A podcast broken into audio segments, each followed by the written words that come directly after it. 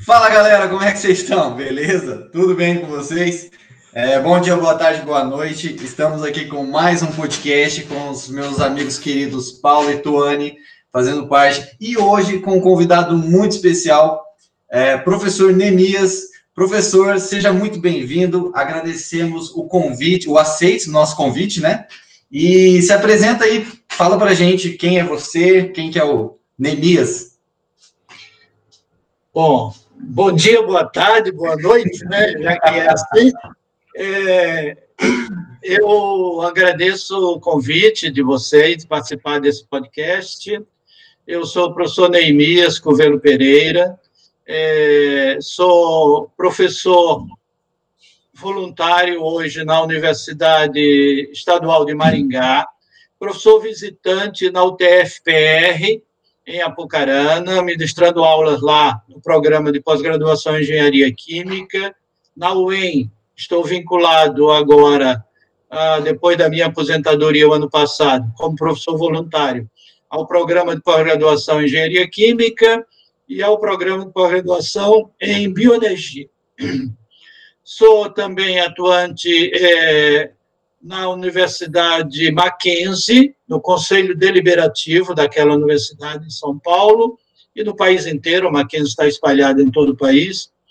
E atualmente estou participando de uma comissão na CAPES, né, muito importante, que está estudando a, a alteração das áreas de conhecimento.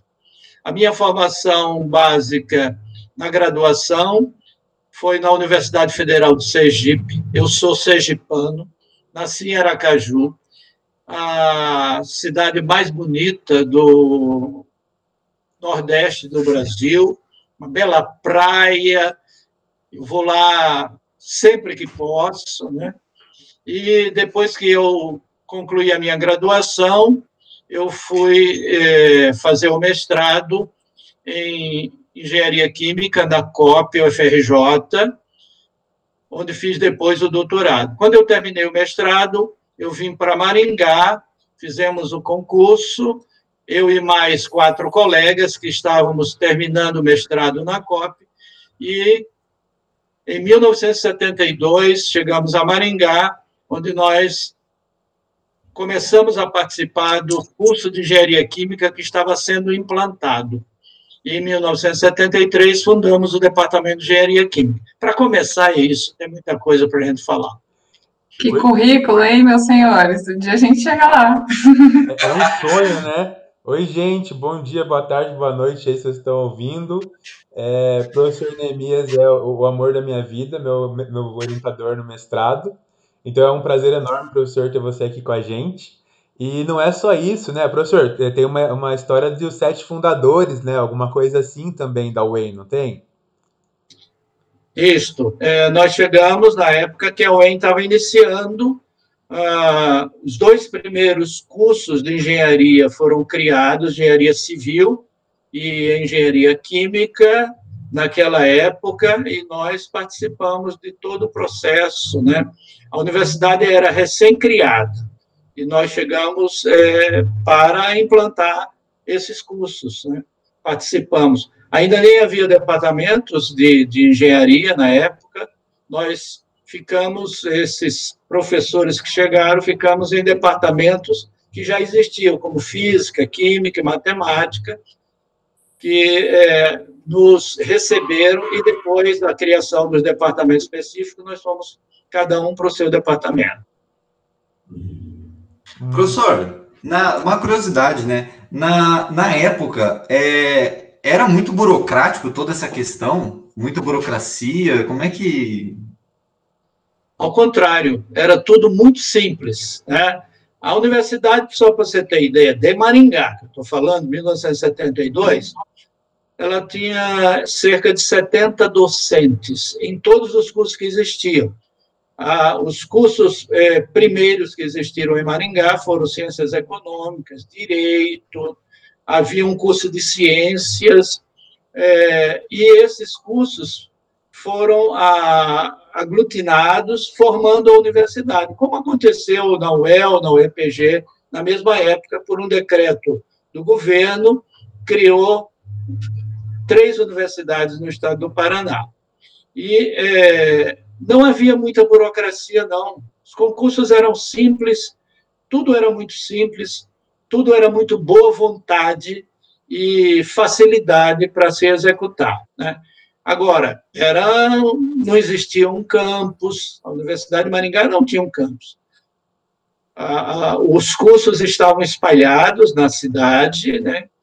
É, por exemplo, a engenharia civil começou onde é hoje o Colégio Marista, uma parte foi emprestada pelo Marista para funcionar. Ah, depois foi construído um pequeno prédio no fundo do Instituto de Educação, que hoje faz parte do Instituto de Educação.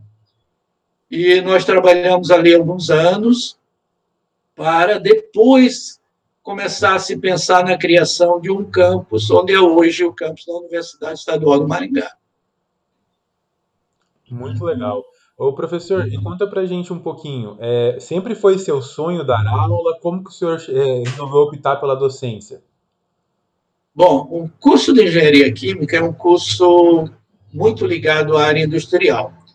Eu, durante a graduação, eu tive experiência de fazer estágios em várias empresas grandes, fábrica de cimento, é, indústria de petróleo, fiz estágio, inclusive, na Refinaria União, em São Paulo, que me atraiu muito trabalhar com indústria. Entretanto, por uma necessidade pessoal, durante o período de, de graduação, eu tive a oportunidade de dar aulas no Colégio Estadual de Sergipe, dando aula de Química, Física e Matemática. Vários colegas nossos de graduação ministrávamos aula, aulas nos colégios. E a administração de aulas para o ensino médio me atraiu muito e me deu vontade de me envolver, sem jamais me afastar da área industrial. Né? Tive experiência de estar ligado à indústria e é, optei por uma influência de um professor na minha graduação, professor João Sampaio Dávila, que tinha feito mestrado na COP, na época, Veja, estamos lá pelos idos de 1968, 69, período muito difícil nas universidades, né? período de, de, de uma, um cuidado muito especial do que a gente fazia, principalmente nos centros acadêmicos, diretórios, e a gente é, recebeu a influência desse professor e vários colegas começaram aí fazer o mestrado na época, né? Só para você ter ideia, a COP estava começando a, a pós-graduação no país em engenharia. Não havia. Havia um, um início na UFRJ e na USP. E nós vivemos, então, esse período lá na COP, fazendo mestrado. Quando nós estávamos lá, nós é, trabalhamos com o professor Giulio Massarani, que era meu orientador, e ele sempre é, trabalhou desenvolvendo pesquisa ligada à indústria. Então, continuamos ligados à indústria. Estava ah, nascendo o primeiro laboratório, que hoje é o grande laboratório da Petrobras, o lá no campus da UFRJ, e nós desenvolvemos um trabalho no mestrado ligado à Petrobras. Então, sempre ligado à área industrial. E aí, é, minha opção foi continuar na área de ensino, sem me desligar da área industrial, trabalhando em pesquisa junto com empresas. É, só complementando, nesse período que nós estávamos terminando o nosso mestrado, um professor, é, Reinaldo Spitzner, que era professor da Federal do Paraná, na Engenharia Química, que tinha feito mestrado na COP, foi é, visitar a COP exatamente para buscar pessoas que tivessem interesse no ensino. E de lá viemos esses cinco professores que foram a base para a criação da engenharia química na UEM. Professor, pode falar, Tuane. É, sim, tem uma pergunta, professor. E como foi esse início, né, da sua docência? A gente sabe que nós que não fazemos licenciatura não temos muito essa base de ensino, né, de ensino-aprendizagem, contato com os alunos e tal. Como que eram as suas aulas no início? Quais materiais o senhor usava? Como eram bom, os alunos? Bom, Tuane, é muito interessante sua pergunta. Eu falei que eu tive uma experiência no ensino por três anos uh, no Colégio Estadual de Sergipe, mas naquela mesma época, eu, é, juntamente com mais alguns colegas, criamos lá, em Sergipe, em Aracaju, um cursinho preparatório de vestibulares. Então, eu já comecei, além de dar aula no colégio estadual, eu também tinha uma escolinha né, em que eu me envolvi. É, foram dois anos desse cursinho, e ali é, eu aprendi a dar aula. Né? aprendi a ministrar aulas. É, com isso, quando eu vim a Maringá, era universidade, já era outro tipo de formação. Eu estava lidando, então, com a formação de profissionais, ainda mais numa área que era de ciências exatas e tecnológicas. Né? Só para você ter ideia, como eu falei quando nós chegamos, ainda não tinha o departamento de engenharia química. Meu primeiro departamento foi o departamento de física. Outros colegas foram para matemática, outros para química. E na física eu dei aula para curso de matemática, de engenharia civil, de engenharia química, de química, de própria física. Eram alunos diversos e a gente foi aprendendo a lidar. Primeira turma que eu dei aula eu lembro tranquilamente assim, eu tinha aulas à noite, né? Vocês que atuam no ensino sabem da dificuldade de alunos à noite, mas era ah, um prazer para a gente lidar com profissionais, pessoas que trabalhavam o dia inteiro e chegavam à noite. Eu vou citar um exemplo para mim fabuloso. Né? O professor Arnaldo Piloto, hoje dono do Colégio Nobel, muito grande aqui na região de Maringá, foi aluno dessa primeira turma que, dei, que eu dei aula. Arnaldo Piloto era de Cianorte, ele vinha, naquela época não tinha estrada nem pavimentada, era de, de terra, ele trabalhava o dia inteiro, acabou a, a, o trabalho, ele saía correndo para pegar um transporte para vir para Maringá, para ter aulas à noite. Ele era mecânico de automóveis, ele chegava com as mãos sujas de graxa para estudar. Mas era melhor, um dos melhores alunos da turma. Né? Ele formou-se em matemática. Nessa mesma turma, eu tinha como aluno o professor Décio Esperandil, que foi depois reitor da universidade. Né?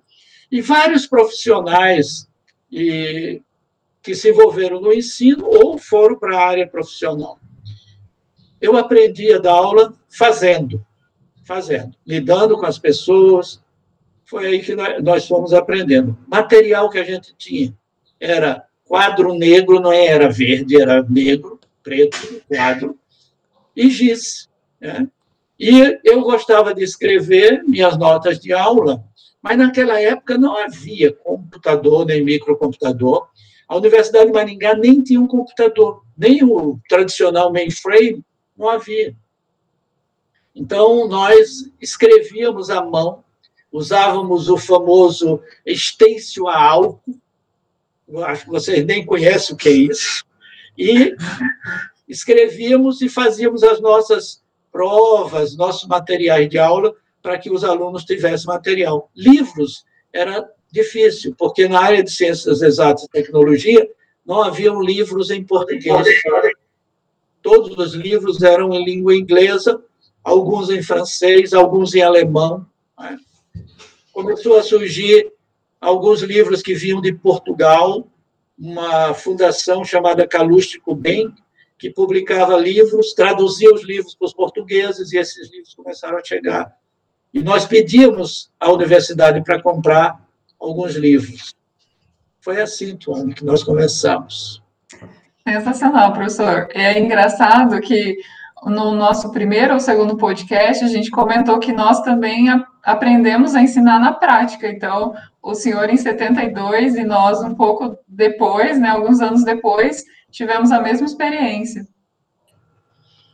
Até puxando alguns podcasts que a Tony falou, no podcast passado nós estávamos conversando da questão dos livros, né? Que a gente tinha um acesso a livros e hoje a gente tem na palma da mão é, um celular que a gente consegue acessar qualquer coisa. Até o, a, o relato do professor é interessante que, né, dos livros vindo de Portugal, feita essa tradução e tal. Professor, como que você vê essa, esse acesso à informação hoje? Antigamente a gente tinha um acesso um pouco mais limitado, e hoje, nós, como alunos, por exemplo, na posição de alunos, a gente tem um acesso infinito a diversas informações. Bom, eu vou narrar um pouquinho, então, só para você ter ideia como era o passado. Né? Quando eu fiz meu mestrado na COP, eu, comecei no ano de 1971, né? e é, terminei em julho de 72. Só para você ter ideia, meu mestrado todo foi feito em um ano e quatro meses. Né? Foi recorde naquela época na COP. Né? Comecei em fevereiro e em junho eu defendi. Né? Porque no dia 7 de julho eu fui contratado na Universidade de Maringá. Então, foi. E para você fazer a pesquisa bibliográfica, você tinha que ir para a biblioteca, era uma boa biblioteca na época da, da COP, e você ficava lá um mês, dois meses trancado, lá dentro, baixando revista, lendo, olhando artigo por artigo. Começou a surgir ali, naqueles anos, da, início da década de 70, o Xerox, que não havia máquina Xerox, não existia. Né? Quando eu fiz toda a minha graduação, não tinha máquina Xerox, não existia. Eu fui conhecer exatamente em 1971 na Universidade Federal do Rio de Janeiro. Primeira máquina Xerox que eu vi. E aí nós baixávamos as revistas, separávamos, marcávamos todas as páginas, e na própria biblioteca não podia retirar as revistas, nós fazíamos xerox daquilo que nós achávamos que era interessante pagávamos pelo Xerox e poderia, podíamos começar a ler os artigos. Claro, todos em inglês. Não havia revista que não fosse revista em inglês, é como elas existem até hoje. Então, era dessa maneira. Os livros, na COP, tinha. Na Universidade de Maringá, nós ainda não tínhamos revistas para iniciar a pesquisa. A universidade era nascente. E tínhamos que fazer da mesma maneira, ir para a biblioteca, tentar buscar informação.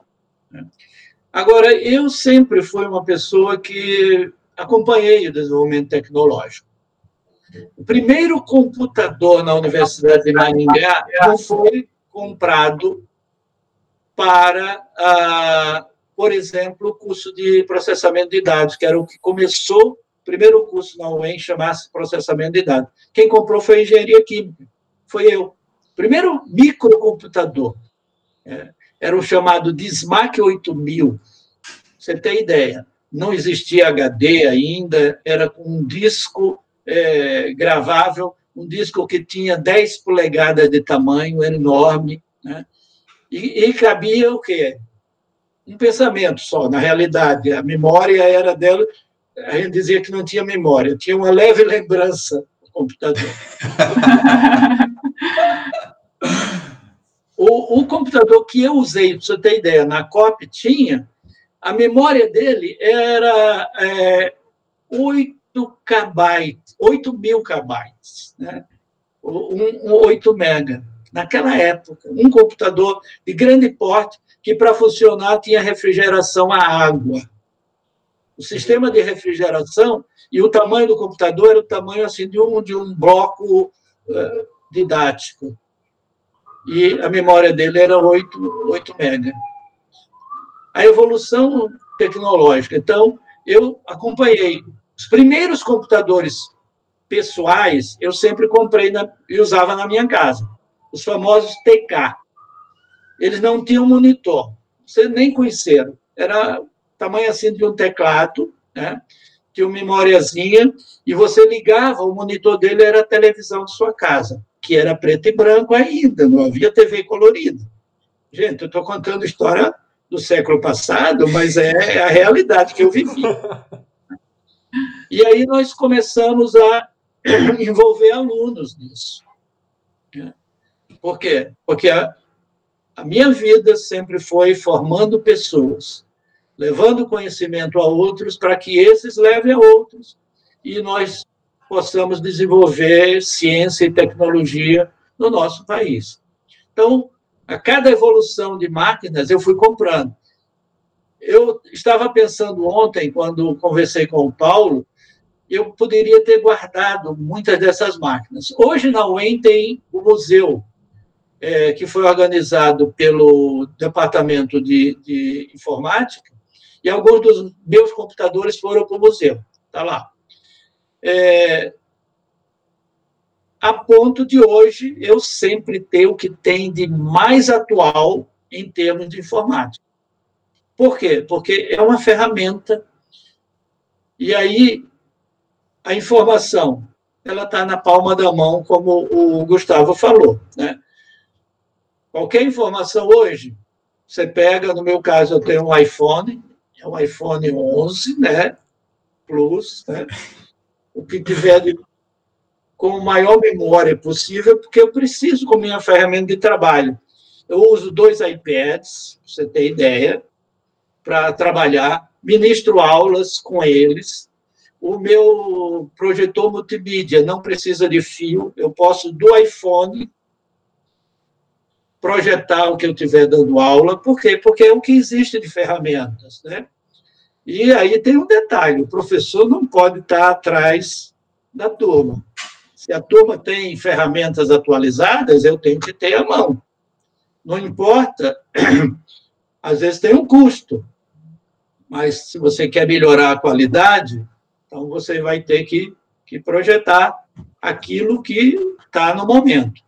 Por exemplo, tem um computador na minha sala lá na Universidade de Maringá, outro lá na UTFPR, na minha sala, em Apucarana. O meu computador aqui é uma estação de trabalho aqui na minha casa, grande. Eu estou com esse notebook falando com vocês, mas ao meu lado, eu vou mostrar aqui na câmera, eu tenho um outro computador grande. Dá para ver? Uhum. Dá.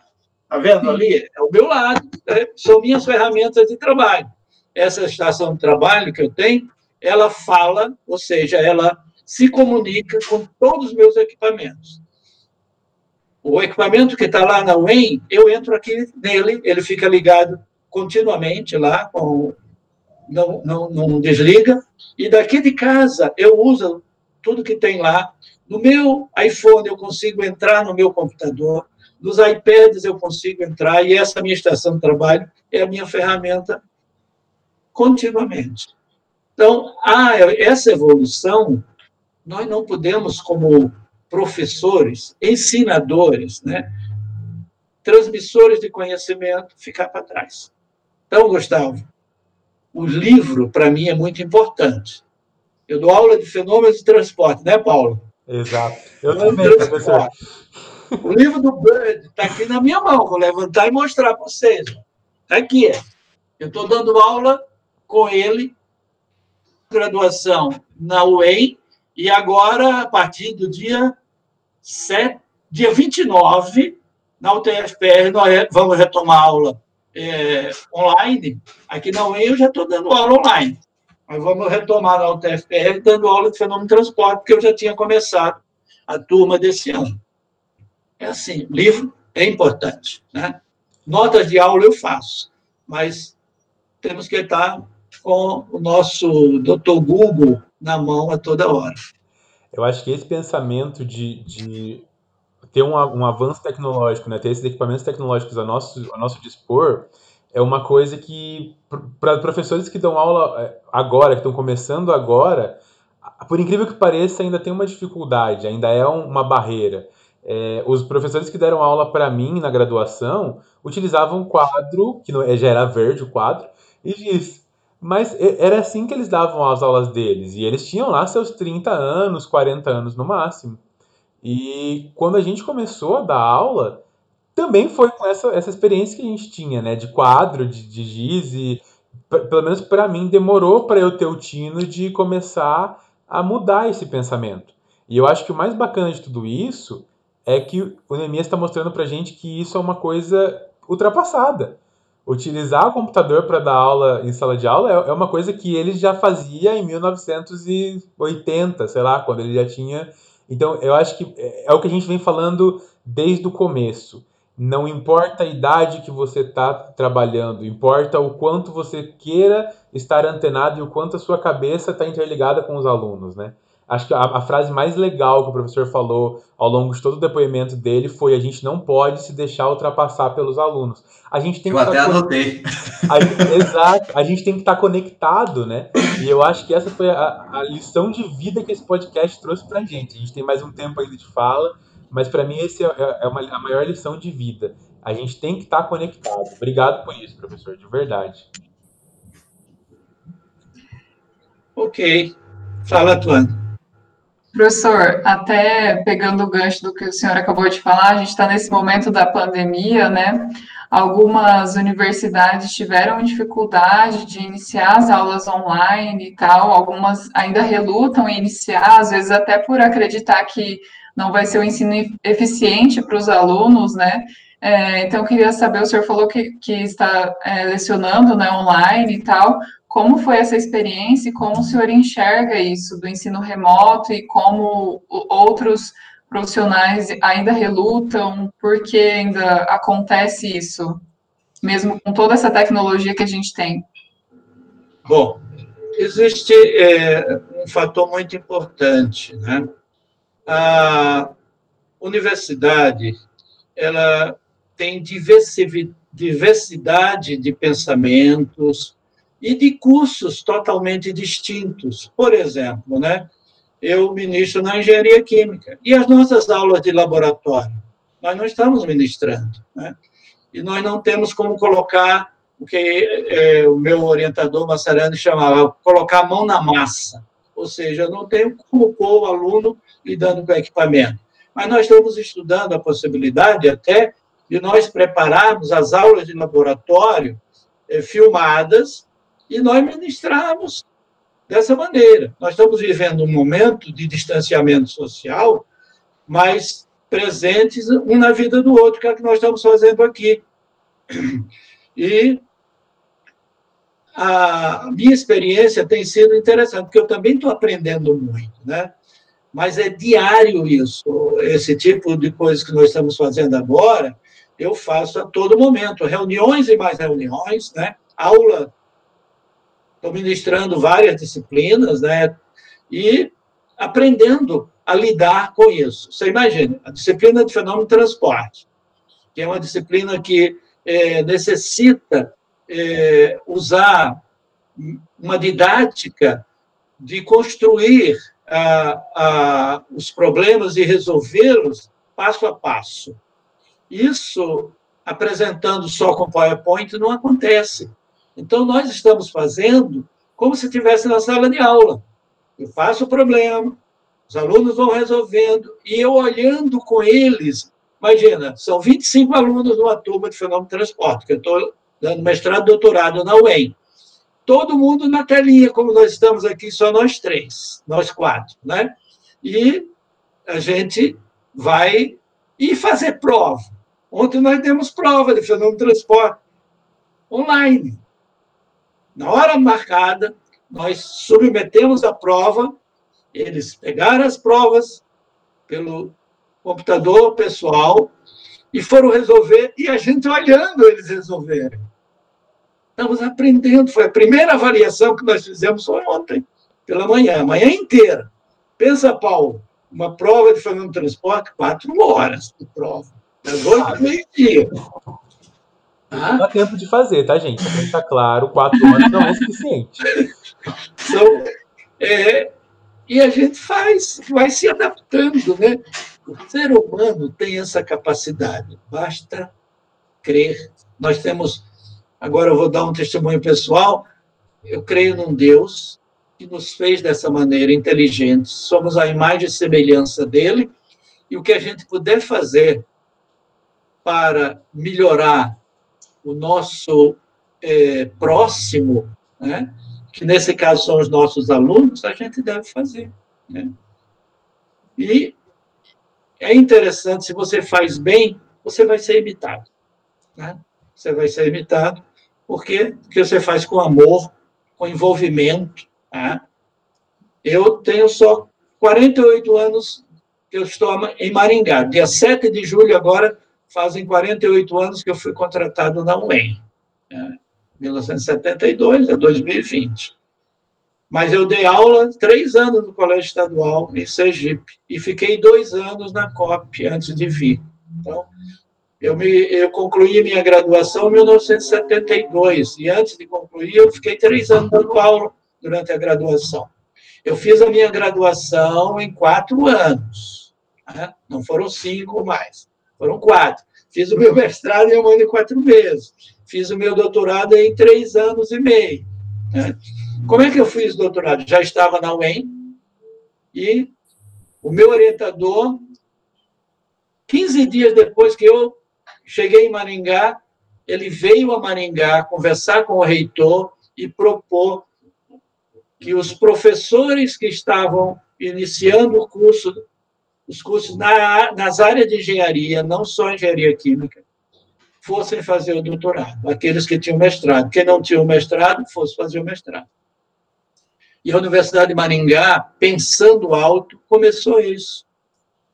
Nós estávamos há menos de um ano, já iniciamos o doutorado. Né? Alguns até com afastamento. Eu mesmo fui ao Rio de Janeiro em 1975, 76, né? e fiz o meu doutorado. Indo e vindo. Indo e vindo para Maringá, mas fiz o doutorado. Então, é, essa maneira do professor agir e viver é diferente. Eu tive muitos alunos que foram para a indústria, né? Alguns deles já estão aposentados. Temos até um grupo do WhatsApp que a gente se comunica diariamente, ex-alunos, os meus colegas lá em Sergipe, todos aposentados, né? mas a gente gosta do que faz, a gente se envolve. Né? Um fato interessante, Gustavo, eu nunca me afastei da indústria. Toda pesquisa que eu desenvolvo está ligada. Por exemplo, Petrobras, eu falei que foi o princípio de tudo, eu até hoje trabalho com projetos com a Petrobras. Inclusive, temos laboratórios montados dentro da universidade, todos, todo ele financiado, todos eles financiados pela Petrobras. Equipamentos de grande porte, equipamentos atualizados, funcionando, até com bolsa para alunos de mestrado ou doutorado, com projetos com Petrobras. Não só Petrobras, eu tenho vários. Com a Clabin, por exemplo, fábrica de papel e celulose, foram oito anos de um convênio e nós formamos muitos profissionais que foram trabalhar lá e até orientamos lá dentro da planta industrial. Eu orientei mestrado e doutorado lá dentro. E a gente indo e vindo para Telêmaco, 250 quilômetros de carro, em Maringá, com prazer e com envolvimento. Eu estou citando um exemplo, são vários, de interação com a indústria na área de papel celulose, na área de petroquímica, ah, na área de, de álcool e açúcar, né? sempre dentro da planta, orientando lá dentro orientando o mestrado, com equipamentos industriais ou piloto dentro das plantas. É, escutando o professor falar, e aqui a, a Tony e o Paulo têm o mesmo pensamento que eu em relação à pesquisa. Nossa, professor, acho que a gente precisava marcar um só para falar de pesquisa, porque lá no começo eu quase fiz uma pergunta, falei, não, vou sair muito do assunto da educação. Mas o que eu achei muito, o que me chamou muita atenção na, na história do senhor que você contou e tal, é que no fim das contas, é, a partir de pessoas com uma, com uma visão diferente, uma visão, essa paixão foi abrindo caminhos. Então, pessoas abriram esses caminhos para você, você abriu esse, esses caminhos para outras pessoas, e isso vai, é, vai quebrando essas, essas barreiras do tempo. No fim, acho que toda essa visão que esse pessoal teve, o senhor estava contando do seu orientador que veio até Maringá, fez uma proposta. Então, assim, isso é Paulo fez sinal com o tempo aqui que, olha, essa conversa acho que renderia mais. Mas eu acho muito incrível essa, essa passagem de bastão, sabe? Da pessoa que ama, que faz e vai passando para frente. Eu acho muito legal. Eu queria dar um depoimento pessoal é, com relação a, a, esse cara incrível que foi meu professor e meu orientador. Porque quem vocês já sabem disso, quem está ouvindo também, sabe que eu sou apaixonado por ter os meus alunos como família, como pessoas que estão do meu lado, amigos mesmo, e que eu acho que essa, essa troca entre professor e aluno, ela vai muito além do profissional, né? A gente acaba passando mais tempo com os nossos alunos do que com as pessoas de casa. E quando a gente não está com eles em sala de aula, a gente está com eles em projetos, e quando a gente não está com eles em projetos, a gente está com eles ali no WhatsApp tirando dúvidas. Então a gente tem, acaba deixando de ter essa, essa relação é, só profissional. E muito disso eu aprendi com esse cara. É, eu não fiz os meus experimentos no laboratório de, da UEM, o que eu fiz algumas coisas dentro do laboratório da UEM, mas eu frequentava muito esse laboratório, é, conheci pessoas incríveis lá dentro e ali dentro a gente tinha uma família, sabe? É, todo mundo chegava às 8 da manhã e ia embora às 5 da tarde, e tinha quem ia fazer o café, e tinha um momento de bate-papo, e todo mundo produzindo e se ajudando, e no momento em que alguém não estava bem, ele surgia, ele descia as escadinhas dele, ia lá para baixo com a gente é, conversar, e, e, não só direcionar a gente para a vida é, é, de educação, né, para o nosso mestrado, mas para a vida mesmo, sabe? Quando eu fui fazer, eu e outros alunos lá, quando a gente foi fazer o teste para dar aula pela primeira vez, né, o primeiro processo seletivo, ele falou: Não, beleza, você vai fazer, mas você me manda a sua apresentação primeiro, eu vou avaliar, vou ver como é que você está saindo, e aí depois eu falo se você pode ir ou não com essa apresentação. Porque eu vou primeiro olhar. Então ele tratou a gente debaixo das asas, e é assim que eu trato os meus alunos, né? Vem aquela questão do, espelhamento lá de cima. Então, eu, eu adoro o fato de poder ter convivido com ele simplesmente porque eu aprendi muita coisa que hoje é uma inovação muito grande, né? A gente conversa hoje sobre alunos terem WhatsApp de professores, mas que com ele já é uma coisa de muito tempo, sabe? É, por mais tradicionalista que ele pudesse ter sido dando aula lá em 1970 quando a Wayne não tinha livros, ele sempre teve um pensamento inovador. E eu acho que isso ele é, uma, é uma inspiração muito grande para mim. Obrigado, Paulo. Obrigado. De coração. Com certeza, professor. Sua história é uma inspiração para todos nós. Foi um prazer poder conversar com o senhor. Realmente a gente poderia fazer um milhão de outras perguntas mais, né? mas não podemos nos delongar muito aqui no podcast. Muito obrigado, foi um prazer conversar com o senhor hoje. É, eu que tenho que agradecer mais uma vez e prazer ter estado esses momentos com vocês, né? E eu quero desejar para vocês, principalmente nesse momento que a gente está vivendo, que vocês continuem nesse envolvimento tão importante que é a formação de pessoas, né? E esse tipo de trabalho que vocês estão fazendo, até para mim, é uma renovação. Obrigado. Professor, professor, muito obrigado por me agradecer, né? Nossa, foi incrível essa conversa. A Tony resumiu bem o que a gente não queria resumir, né? Se pudesse ficar conversando aqui, nós conversaríamos. Professor, para encerrar então, não sei se o senhor conseguiria resumir o que é educação para o senhor, é, em uma frase, alguma coisa assim, Educação é envolvimento entre um docente e os seus alunos, transmitindo conhecimento e transmitindo vida. Isso é que é educação. Ah, é, professor, muito obrigado, muito bom, muito legal. Gente, com essa frase incrível que com certeza vai inspirar todo mundo, a gente chega a mais um, um final emocionante. Professor, muito obrigado, de verdade. É, só tenho a agradecer. E vocês, se vocês também ficaram inspirados, se vocês tiverem alguma dúvida, depois eu mando para ele assim pelo WhatsApp para tirar a dúvida de vocês. É, lembrem que a gente tem o nosso e-mail aqui embaixo, toda interação é bem-vinda. E para essa semana vai sair um Instagramzinho nosso para ter uma interação melhor. Então, estou aqui fazendo um compromisso com vocês, né, Tuane? Sim. então, a gente agradece imensamente todo mundo que veio até aqui. Obrigado, Gustavo. Obrigado, Tuane. Obrigado principalmente, professor Neemias, por ter aceitado é, receber a gente dentro da sua casa numa manhã de quinta-feira. Foi um prazer enorme para a gente. Beijo, gente. Até mais.